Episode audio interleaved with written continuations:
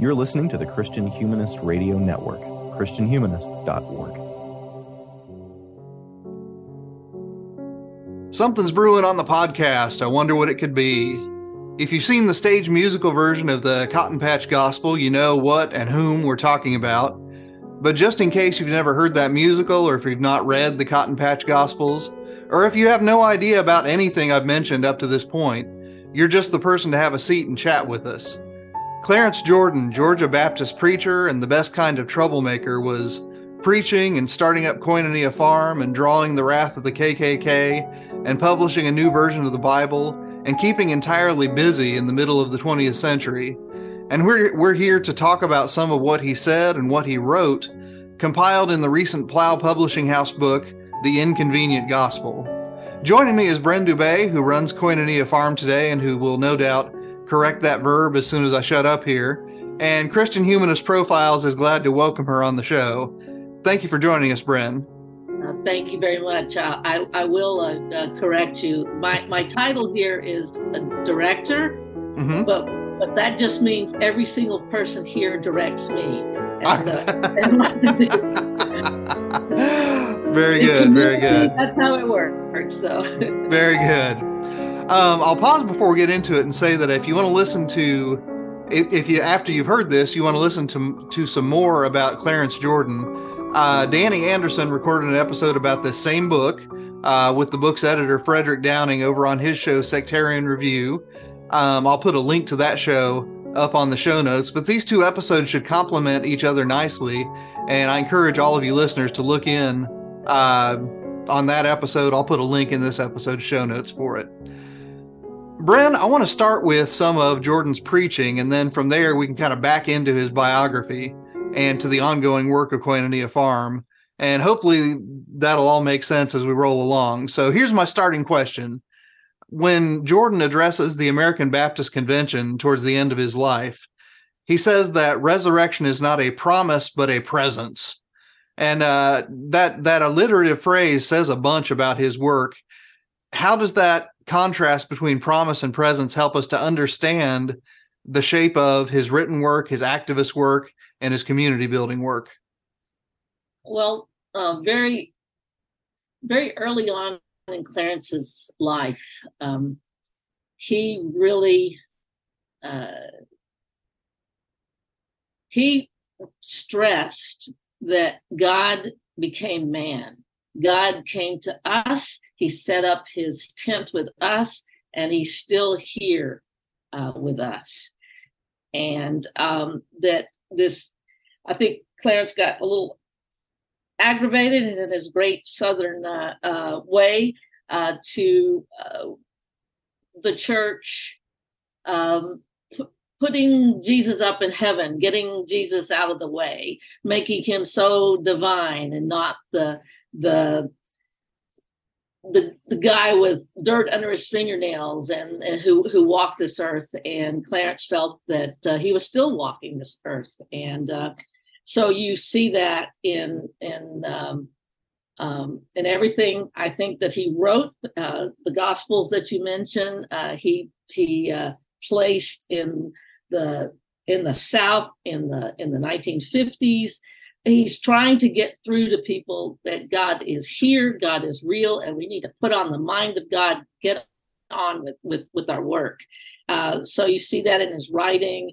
Uh, you see that um, in in the he, he was a man of of um, faith, and he felt like you you you live it, you do it, you uh, it's not something that you um, wait until you die. that right now there are there are things to to to be. Uh, there, here's a quote from Cotton Patch Gospel. Uh, uh, uh, no, Cotton Patch Evidence, a, a, book written about the early history of Koinonia. Um, and he says here, the resurrection places Jesus on this side of the grave, here and now, in the midst of this life, the good news of the resurrection is not that we shall die and go home with him, but that he is risen and comes home with us, bringing all his hungry, naked, thirsty, sick, prisoner brothers with him. So um, the he wanted the the church to to be the the evidence that the that the grave uh, was vacant, and uh, so by putting on the mind of Christ, by by walking in Christ's shoes, um, uh, he's real and he's here and he's he's now. So I get very passionate about about so much that that Clarence uh, shared with us. So absolutely, and I mean one of the one of the good things about you know that contrast I think is that it puts him outside of so many 21st century disputes between you know the resurrection as purely a sort of social psychological um i i don't even know what what what noun to call it without without demeaning it but uh the resurrection is very real for jordan i'll put it that way uh and you know in fact his criticism of uh you know so many of his moment is not that they uh, believe too much in the resurrection but they don't believe enough in the resurrection correct yes absolutely. Yeah. Well, let's go back to uh, Jordan's early biography now. When Clarence Jordan hands over his weapons and leaves the ROTC in his University of Georgia years, how does the Bible relate to that move, and, and what does it help us to see about the ways that Jordan relates to the Bible and to American Bible readers? well, uh, obviously, he was a young man uh, finishing up his uh, undergraduate degree at the University of Georgia. And he had felt something stirring in himself. Of course, he was a good, a good boy of the South, uh, and he had grown up in church, grown up in revival meetings. He was Southern Baptist, and he started, you know, reading scripture, and he started memorizing.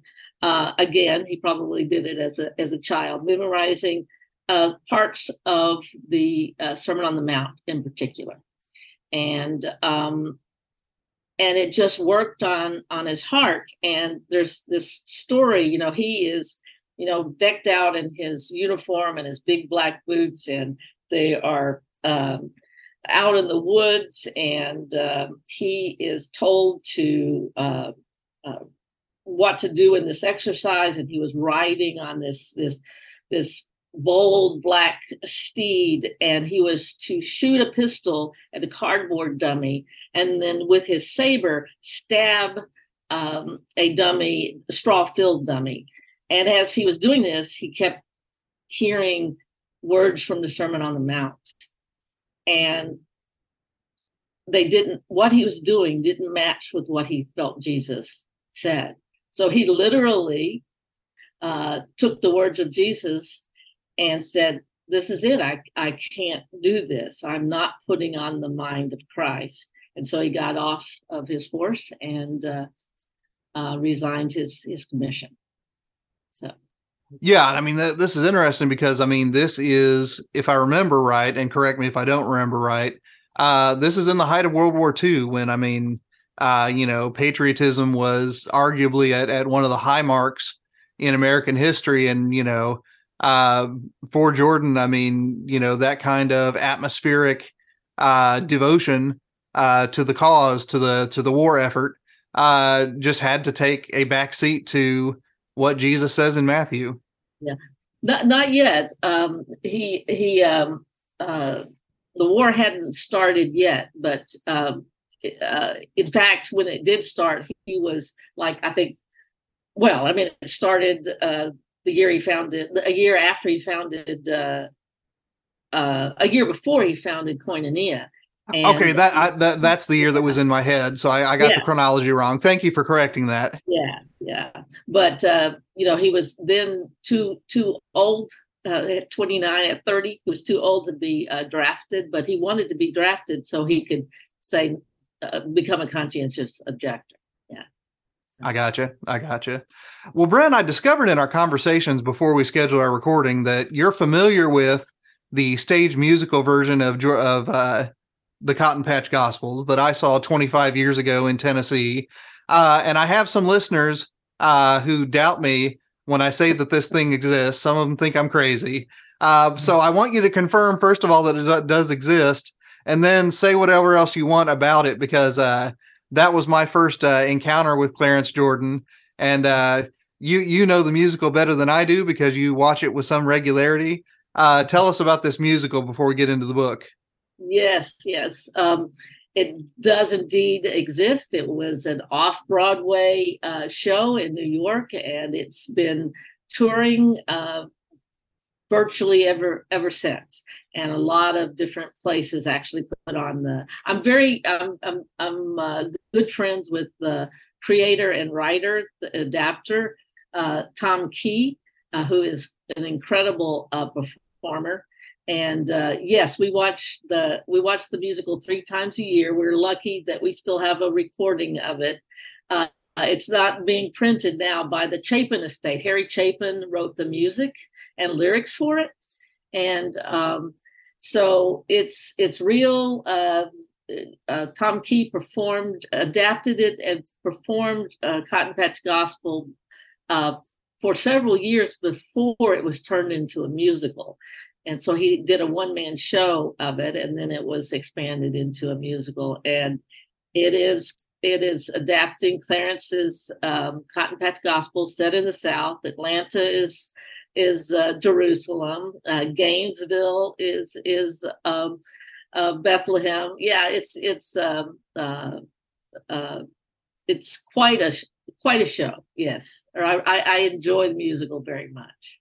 Very good, very good. Both my kids, incidentally, were born in Gainesville, and uh, you know, my my oldest was born about eight years after I saw this gospel, and I and I found the opening number of the guy of the musical playing in my head as we were yeah. driving to the hospital. So I, I, I, I, I, I had. Yeah, it's one of those music. It's one of the, the, that music is is is one that sticks with you. We we find ourselves humming it all the time around here at the farm.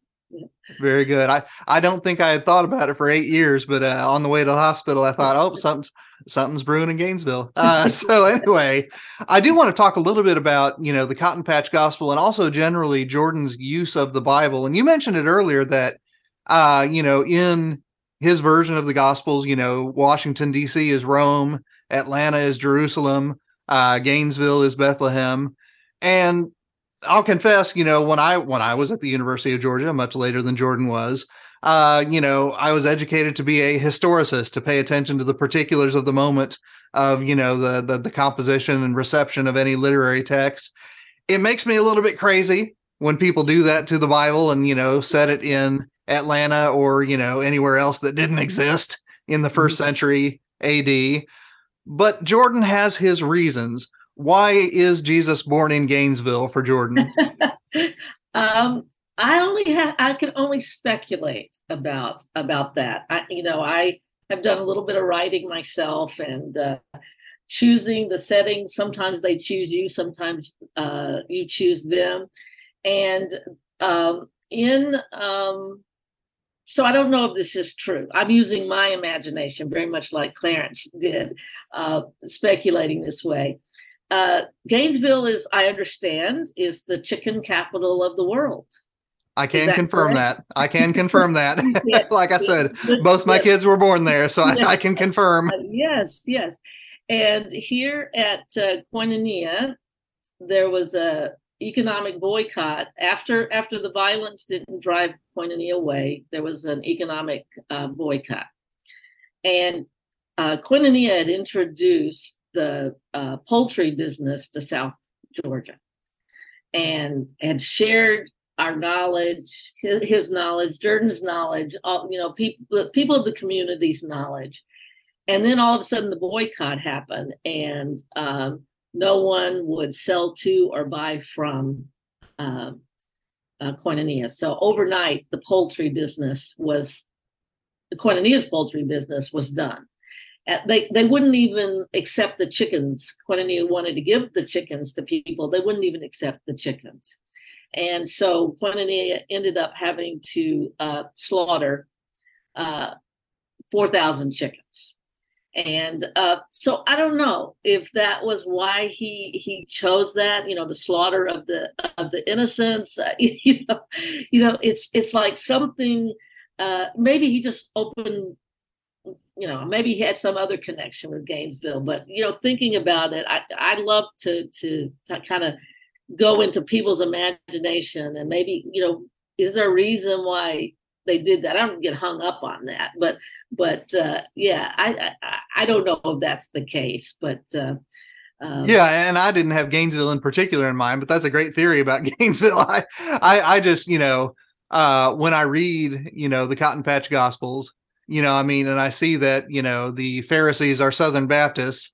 I'm thinking, okay, I mean, I I'm, I'm thinking about the you know 500 year history of the Baptist movement and how that makes no sense in the first century BC or AD and so on and so forth. And yeah. I, I, I have to check myself. And by the way, I may recognize this as a vice. I have to check myself and let Jordan do his work. I, mm-hmm. uh, you know, because my my own, uh, like I said, my own historicist training gets in the way of that.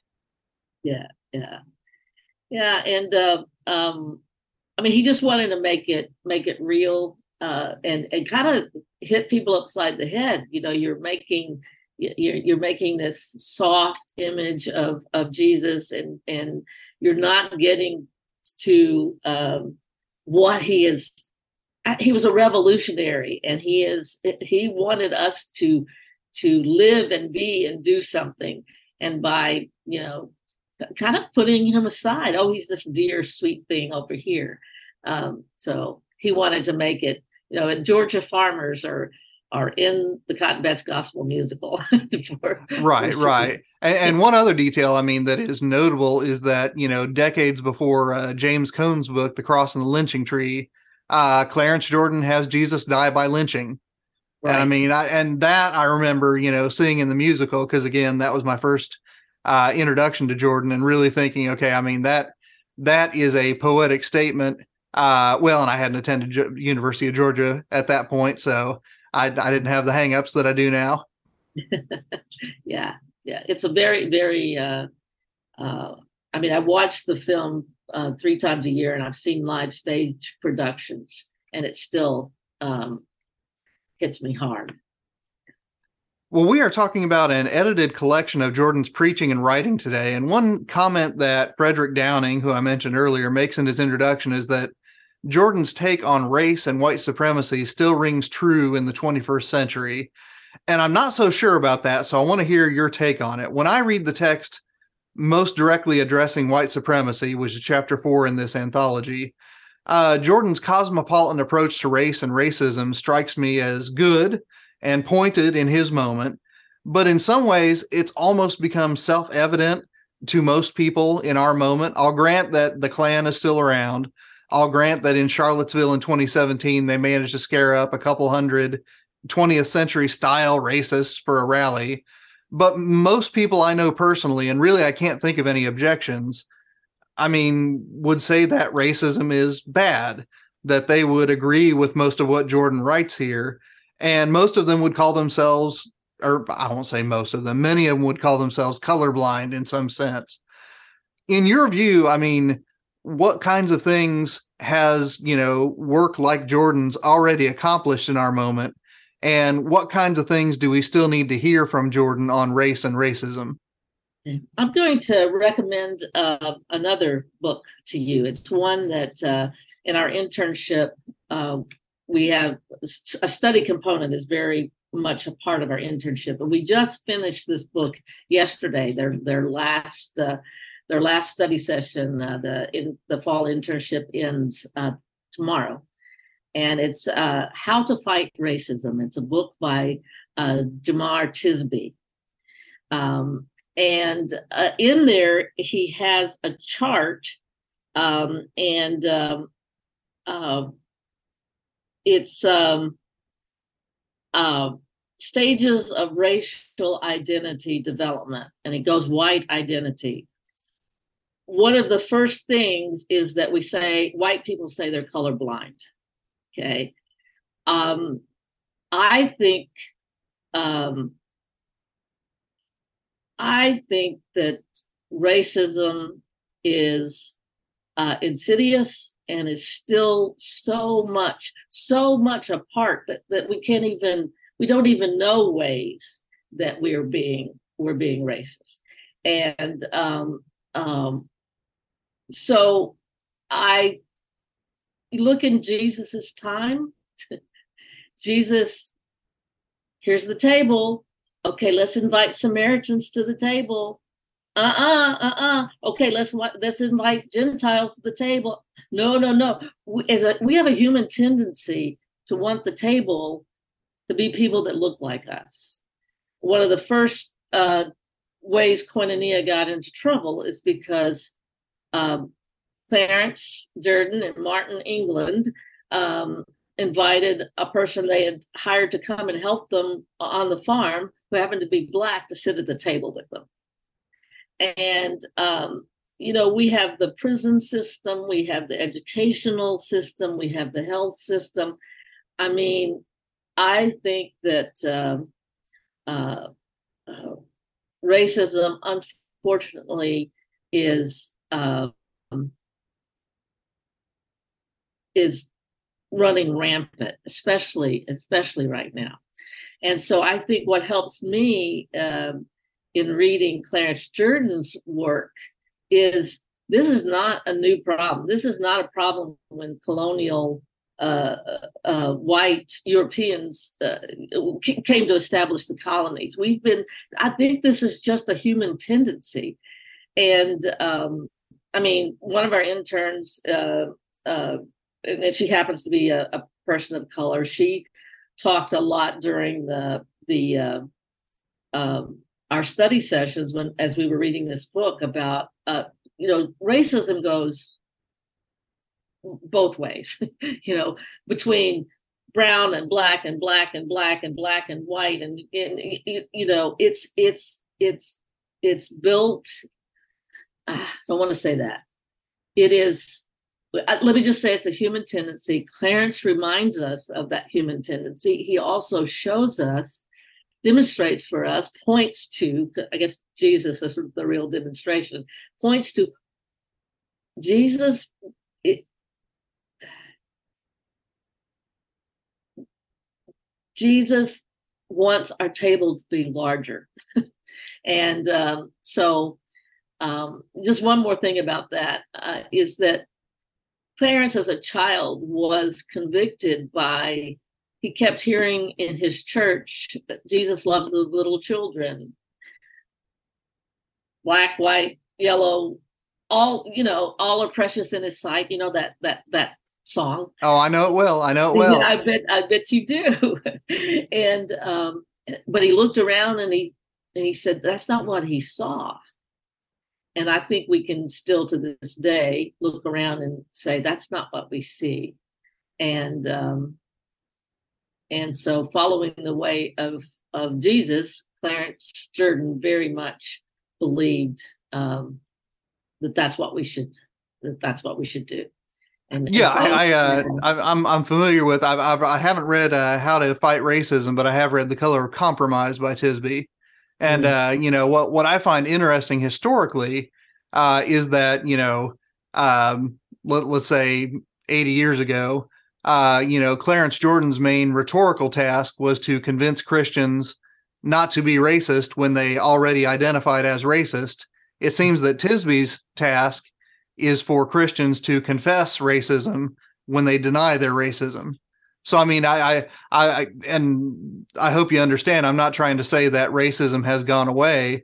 What strikes me is that the rhetorical work of Christians with regards to race and racism has has taken on a very different uh, a, a different kind of work it's become. I hear you i hear you. At least the, you know many of us realize that it is that it's here. So now what do we do about it? Uh, what uh, what clarence would say is uh, take a look at what jesus did about it. And of course there's you know you can do that and then not not live it um, and uh, I I I think we can't read too much um, uh, to help us um, overcome uh, racism and fight racism. So whether it's Jordan or Tisby or whomever, I think it's it's very important to educate ourselves. And, very uh, good. Very good.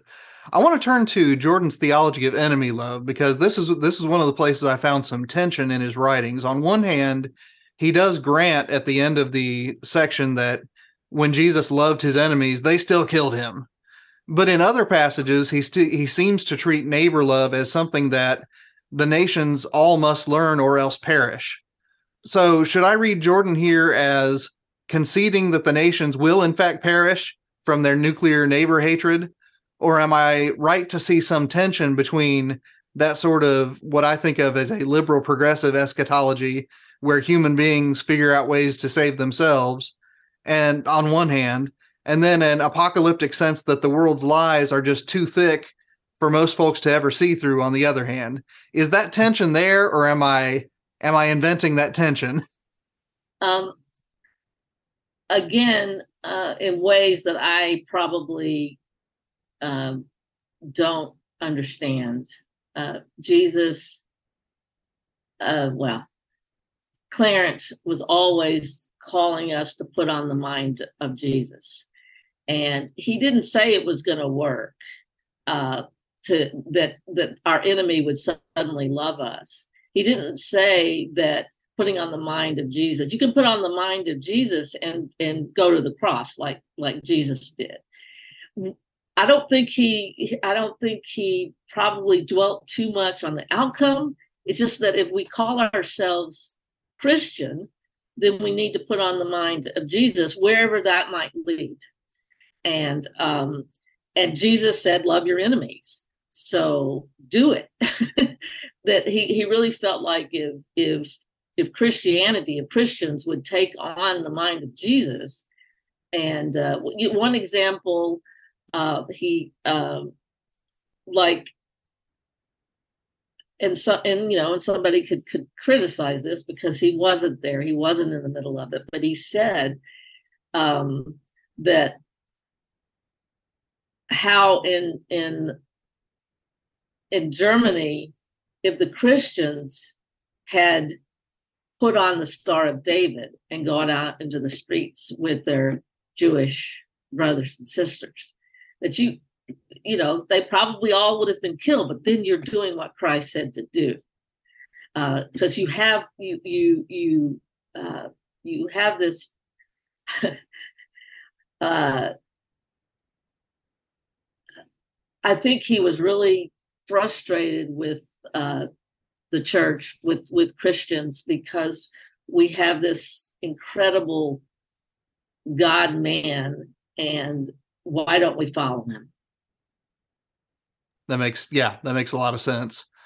Now I want to talk about koinonia. It's not just the name of the farm, but it is a, a theological idea. It's a it's a word in the New Testament that, like so many others, Jordan insists on translating into work and into forms of life. So when he writes about common property, which strikes me as a good translation of the word koinonia in Acts, how does he distance himself from what he calls Russian communism? Yeah. Well, uh, Russian communism, I think, was a violent movement. I don't think uh, God is anywhere in it. Um, and I think he just continually goes back to uh, the source. Uh, he goes back to the word, capital W, so to, to Jesus, but he also goes back to the book. He goes back to scripture. And he looked, I mean, what, I mean, act, the Acts of the Apostles is what he wanted to live here uh, at Koinonia. Let's go back to how the early church lived. So um, maybe the communists were uh, copying the Acts of the Apostles and then just taking God and, out of it, and certainly taking um, the the uh, uh, nonviolence out of it. So, uh, I mean, he just, uh, you know, I believed he read it and he believed it and he tried to live it. On that same note, uh, in, in his talk, uh, Jesus, leader of the poor, uh, in chapter seven, um, Jordan cast Jesus as, you know, uh, certainly one who is among the poor, but also as a, a man among men, someone who can break mules and who's not a wimp. And certainly those are images and tendencies that folks have found ways to abuse. So, in your view, I mean, when we read Jordan and we read him, you know, uh, pulling on this these ideas of, uh, you know, 20th century masculinity, um, do these still have the potential to lead in good directions in our moment? Uh, or I mean, you know, do we need to do something else with the uh, Jesus the manly man passages in Jordan. yeah, um, I certainly did don't think he uh, meant uh, um, uh, some of the things that that we uh, I don't think he meant chauvinist. I don't think he meant misogyny. um, I think he this was a a coming again, uh, as I've shared, that that Christians had kind of pushed Jesus aside and gave him blonde hair and blue eyes and just made him very pretty and just put him in a corner or put him up in heaven and we'll see you later uh, you know i'm going to die and then i'm going to come shake your hand. Uh, no jesus jesus was right here. He smelled bad on days some days. He he uh, he was real and by goodness he's still here. And uh, and we should be um, you know i mean there actually i think his image of of uh, well not his image out of scripture i mean a mule a mule was a common a common animal. It was the you know it was the uh, you know but i think he just really was irritated meek and mild had been um, uh, had been translated not uh, he said you know um, uh, meek was used what two times in scripture one was for moses when let my people go and the other was was uh, jesus. And it wasn't and, and we have a we have a way of just messing up words in the in especially in the english language. And so he was pointing out it's not meek the what the way we define it today. It was uh, a leader of a res, of a, of a movement of a revolution so. Right right. I'm going to go to another image of of theology uh, among progressive Christians that I know, and that is theology from the bottom up. I mean, what they usually mean by that is uh, doing theology, you know, starting with the worship of marginalized communities rather than from, you know, the ecumenical councils or creeds or things like that.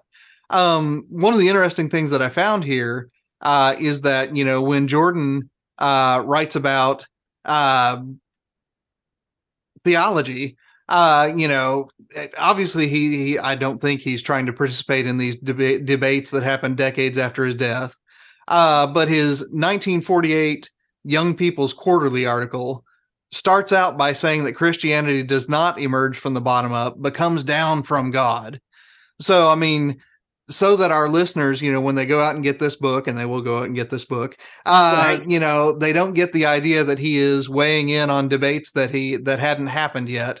Um, why is it that Jordan wants theology to begin from God and come down to us? It's good. The, uh, again, the incarnation. God became became man, and what did God do when He came to Earth? Uh, he went to the poor. He went to the outcast. He went to uh, the prostitutes. He uh, so um, it it, it uh, but it wasn't. Um, um, oh, we just go live with these uh, people and they'll all be saved. We don't save, and the word I I I think he stresses that the word means rescue. Uh, and we've sort of messed up with how we use the word saved, but that's another discussion another time. But again, it's just going back to the fact that that God did not have to become man. God did not have to come to the earth. The incarnation happened. And what did he do? What did Jesus demonstrate? And um, uh, and that's what well, that's what we are called to be and to do. Right, right. And and you know, uh, and again, you know, uh, neither one of us, you know, is uh, is trained in 20th century theology to the extent that you know someone who does that professionally would do. But I'm still curious, um, you know, the extent to which you know Jordan is responding to, uh, you know, sort of a a what I think of as a, a, a liberal German theological tendency to say that religion begins from human experience and then we sort of project visions of God out there. I mean, I, I, I want to hear Jordan here saying, well, no, I mean, when we do that, uh, you know, then we end up saying that the people around the table are the ones like us. but God is coming down from above and saying, "No, your imagination isn't big enough to anticipate what God is doing." Right, right. Yeah. Yeah. I'm I- probably I- projecting, listeners. I'm probably projecting, but it's a good proje- projection. I like that projection. I like it. very good, very good. Another tendency of the progressive Christians I know best is to call for theologies that incorporate government as an agent of God's work, most notably in the uplift of the poor. Now, Jordan seems to live at tension with that tendency as well. So, what does Jordan have to say about Christian love and attempt and attempts to serve the poor via taxation? Okay. I I believe that that uh, government, probably government, the only tool they have is taxation. What I think, and I and and I don't think that Clarence probably had um, trouble with some government programs. Uh, Koinonia wouldn't take um, um, government assistance like if there was a drought or something we didn't take government assistance because of of um, uh, the pacifist uh, um, you know uh, if we pay taxes it's going to war things like that but the um, um, again i think he really felt like if the church if the christians were doing what they need to do like put on the Star of David, like um, like so much of what we're doing. I mean, we do have uh, um, uh, you know food pantries. We do have uh, you know if we would live, live simply, it's a lot about radical sharing. If we would if we would share, if we would live more simply, if we if we uh, like like we do here at Koinonia, we share uh, automobiles. Um, we uh, uh, we we uh, pool all of our resources, which gives us more to share with other people that uh, that need it. And so I don't think uh, I think I think like again I don't I don't think he would have uh, government has its government can help, but it wouldn't have to help as much if Christians would just do if if they would live what Jesus demonstrated. So I That makes good sense. Yeah. Yeah. And, and and again, I mean, th- this is a historicist in me coming out. Uh, but you know, I mean, I, I kind of appreciate uh that, you know, I mean, Jordan gives us things to agree with and to disagree with. Yeah. So I mean, Yeah. you know, I, uh, I I I don't need Clarence Jordan to agree with me on every point because you know I can say, all right, the things that he really you know convicts me about. I mean, I'm convicted about them because they are emerging from um, you know, the testimony of our Lord Jesus, right? Uh, you know, this one I might disagree with him on a little bit, but you know, the reasons I would give are also hopefully Jesus reasons. Right, right, for sure. This is a book interview, but I'm not talking with the book's editor or the book's author, certainly, uh, but the person who's directing Koinonia Farm. So let's turn toward the, the farm's work uh, since Clarence Jordan's time there. Uh, what's going on at Koinonia Farm these days? Uh, we're still trying to live the life. Um, we are a place of welcome. Lots of people come here to to visit, and we go out. And Koinonia has tried not to be uh, program heavy. We try to be a group of people that are living a life together, trying to earn a living by by our farming and by our online uh, bakery business and uh, books that we sell, like the Inconvenient Gospel. Uh, no, no chickens anymore. Uh, we do have a uh, we do have a few chickens, but you got to have a human being here that's going to be devoted to the chickens, and uh, so I, I I teach in North Georgia, so I know a lot about the chicken business. that's right. That's right.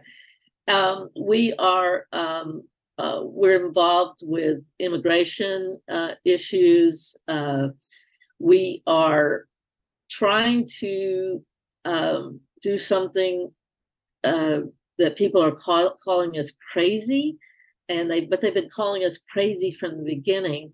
Like um, we our our not our um, our awareness of of things not being right with the environment, the, the you know, uh, climate, um, uh, the we what we know about uh, insecticides, pesticides, herbicides now.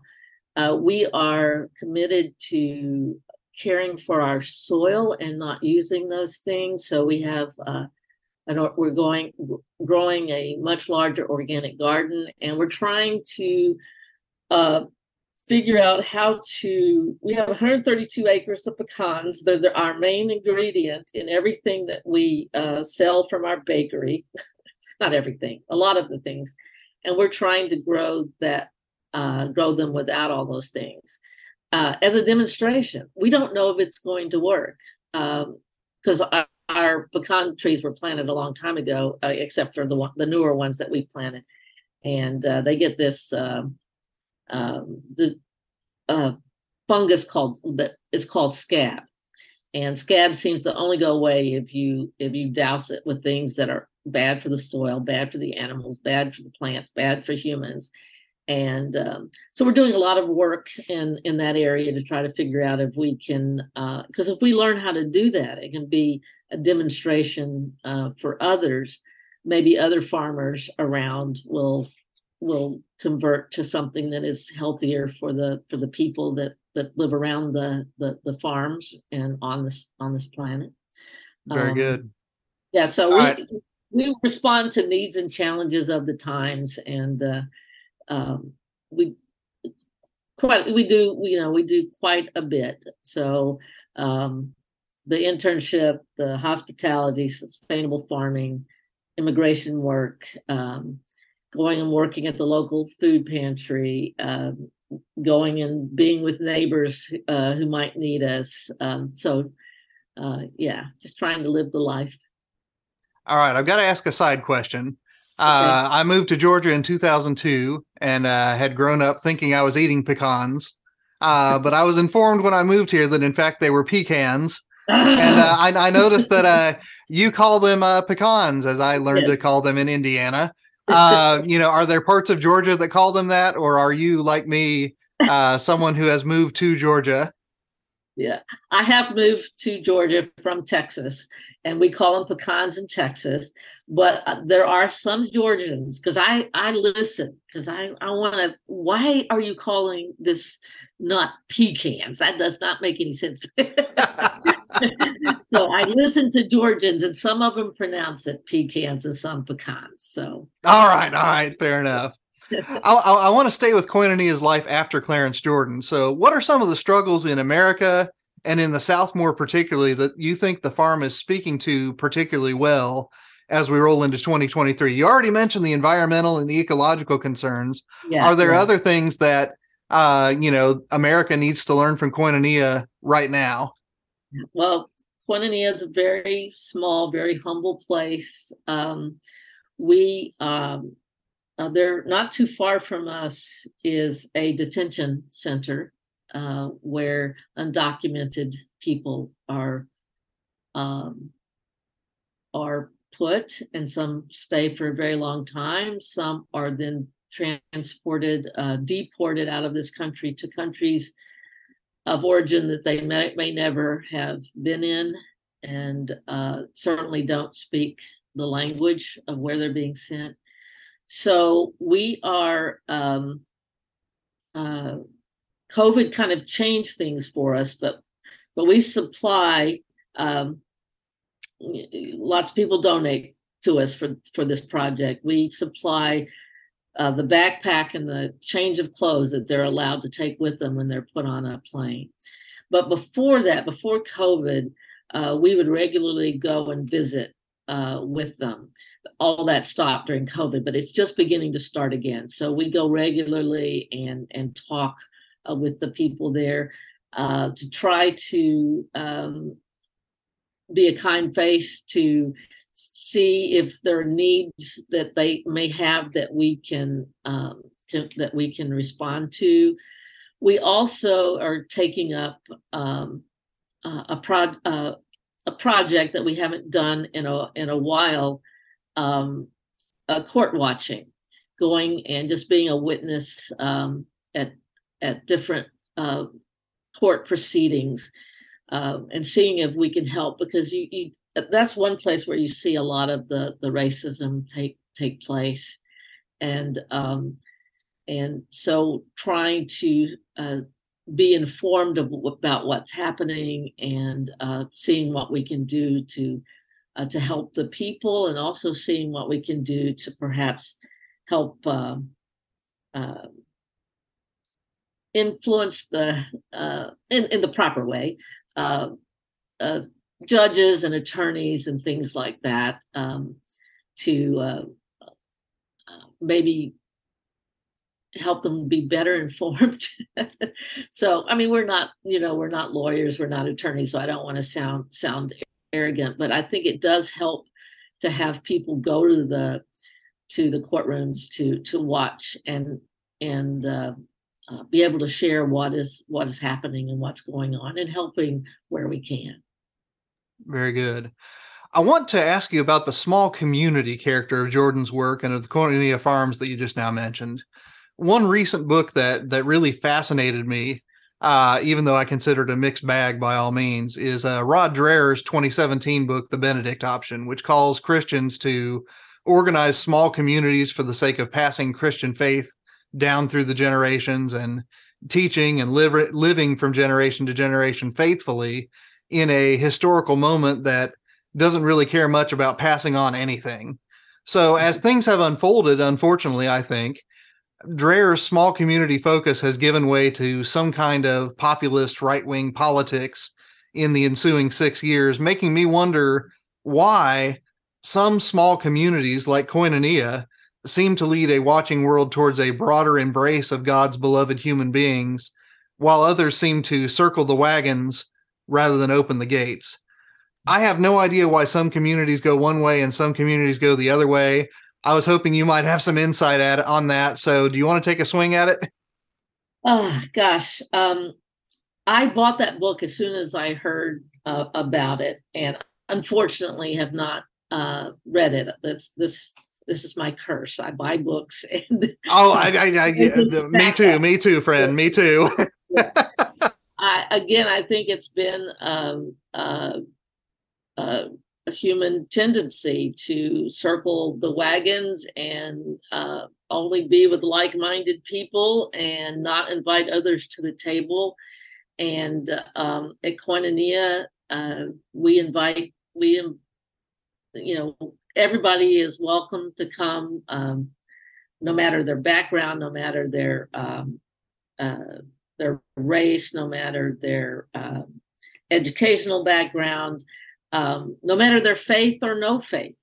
Uh, they come, we sit at the table together, and um, I think um, uh, I think if we continually do it, and I, I'm going to sound like a cockeyed optimist, but um, fire away, I, fire. I, I need some optimism right now. yeah, right, right. If um, if we can sit at table and break bread together and talk to each other in, a, in an environment just created for that to do that we're going to find we have more in common than uh, than not. And koinonia just keeps uh, keeps doing that. And uh, koinonia was never meant to be an island from the from from the beginning. And we've we've never become one. I mean it's hard when uh, with a community that's so small and we uh, you know we have this huge infrastructure. We have all these buildings that were falling down in 42 and they certainly are in 2023 so we're trying to hold everything together but it's it's um, we just feel like uh, god calls us to uh, to go out to just be with people. It's about relationships um, and to close off from that um, uh, it i well i mean i, I think it's dangerous um, and um, um, i mean you know i'm i'm a person that you know i believe that there can be a community of people and basically what they do is is pray together and pray for the world and not go out into the world too much. I, I certainly believe that. But if you're closed off because the enemy is out there you don't want to have anything to do with the enemy, uh, you you tend to make more and more people enemies because because you're not getting to know them and so they become them and it's us versus them and i i think we need to to, to go out and not become an island. I'm all for you know small groups of people living together and and uh, and uh, living their faith and learning about uh, you know learning theology learning history learning uh, passing that on to their children. Um, but I, I, like that in a broader uh, context. I think that's that's what we're uh, called to do. So. right. And and listeners i i'm still fascinated with that book uh, roger actually came on this show back in 2017 to talk about it and i'll put a link to that in the show notes as well but uh, Bren, one more thread that I find admirable in Jordan's writings and work is that he doesn't seem at all inclined to change what he preaches to suit Republicans or Democrats, but insists that Democrats and Republicans need to see what's possible when koinonia happens and start following Jesus better. So, in the last 35 years or, uh, or so, and I'm, I'm framing that as sort of the uh, the the resurgence of AM talk radio um, how has Koinonia responded, or how has Koinonia, you know, persisted, or whatever Koinonia has done? It might be that you just ignored these developments as the political parties, the Democrats and the Republicans, seem to be more and more insistent year by year on colonizing the souls of Americans. Mm-hmm. Um, we have continued to offer welcome. Now, I will have to tell you that that um, we have so many people come come through Koinonia, and um, uh, what most people I think leave uh, liking their experience at Koinonia, liking Koinonia, but the people that that have um, probably a gripe about Koinonia are um, fundamentalist. And there can be fundamentalist Republicans, there can be fundamentalist Democrats, there can be fundamentalist vegans, there can be religious fun- fundamentalism, there can be even science. Uh, uh, uh, uh fundamentalist scientists. Uh, I think yeah. and anyone who's read Richard uh, Dawkins knows about that last group. yeah, yeah, and so it, um, I think fundamentalism is a is a is a danger too. We just keep dialogue open. Uh, we keep uh, uh, we keep talking. Uh, we don't proselytize in in the. Uh, uh, we don't try to make people think it's our way or no way. We try to we, we we try to live it, and and you know, and we're not utopia. I mean, we're just an absolute mess so much of the time uh, w- real quick story is that that uh, um, we'll have guests here. We will have had a very bad morning. We will be uh, big petty human beings fighting with each other, and um, and then this guest stands up at lunch, and and they're saying goodbye to us because they're about to leave, and they say, you know, my life's been changed by being at Koinonia and we just kind of look at each other. It is not us.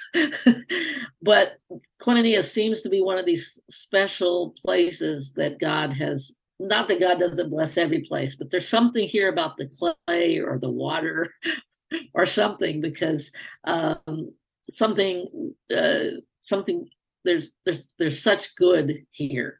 And it's not so much the, the human beings. So we, like I say, we welcome uh, we welcome all. We don't get drawn into, uh, uh, you know, when people come here and they're trying to convert people to whatever it is that that we believe, it it ultimately won't won't work in our uh, in our setting because we're here to listen and to be in relationship with people, not watering down our Christian faith by any means, but trying to be in relationship with people.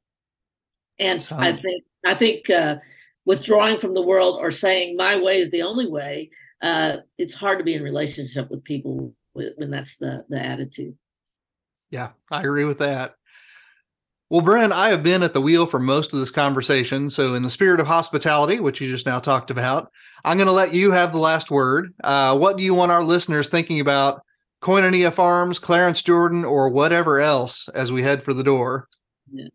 Well, I would just encourage everyone to to read uh, uh, Clarence's work, um, read about uh, about him. I, I, do think he was um, one of the giants of the 20th century, and I don't know that a lot of people know that, but uh, um, I think his work is relevant as relevant today as when as when he was here on Earth, and um, and as we always say, and and uh, you've heard these uh, words before, come and see. Uh, uh come and see. Come to Koinonia and visit. Uh, you can't do that, go go look at our at our website. But we're redoing it so give us time if you come and look at it now give us a few few months we're we're working on the site uh, working on a new site and um, um, yeah i mean it's it's we're here we're, we're trying to do our our best and um, we we love to have visitors so so please please come we have guest housing um, people do come and stay. We have the internship. We have uh, what what we call CSAS, which is come stay a while and serve. We have people that come for um, a month, two months, or three months. Uh, but we also have overnight guests, uh, a week stay, whatever. And uh, we offer uh, days of prayer, weekends of prayer, uh, or just coming and reading a book in a quiet, quiet place. So, so come and see. Bren Dubay, thank you for coming on Christian Humanist Profiles. Thank you so much for having me. Listeners, thank you for downloading and listening in. The book is The Inconvenient Gospel A Southern Prophet Tackles War, Wealth, Race, and Religion from Plough Publishing House. Christian Humanist Profiles is a part of the Christian Humanist Radio Network. Our audio editor is Britt Stack, and I'm Nathan Gilmour saying, Go in grace, go in peace, serve the Lord.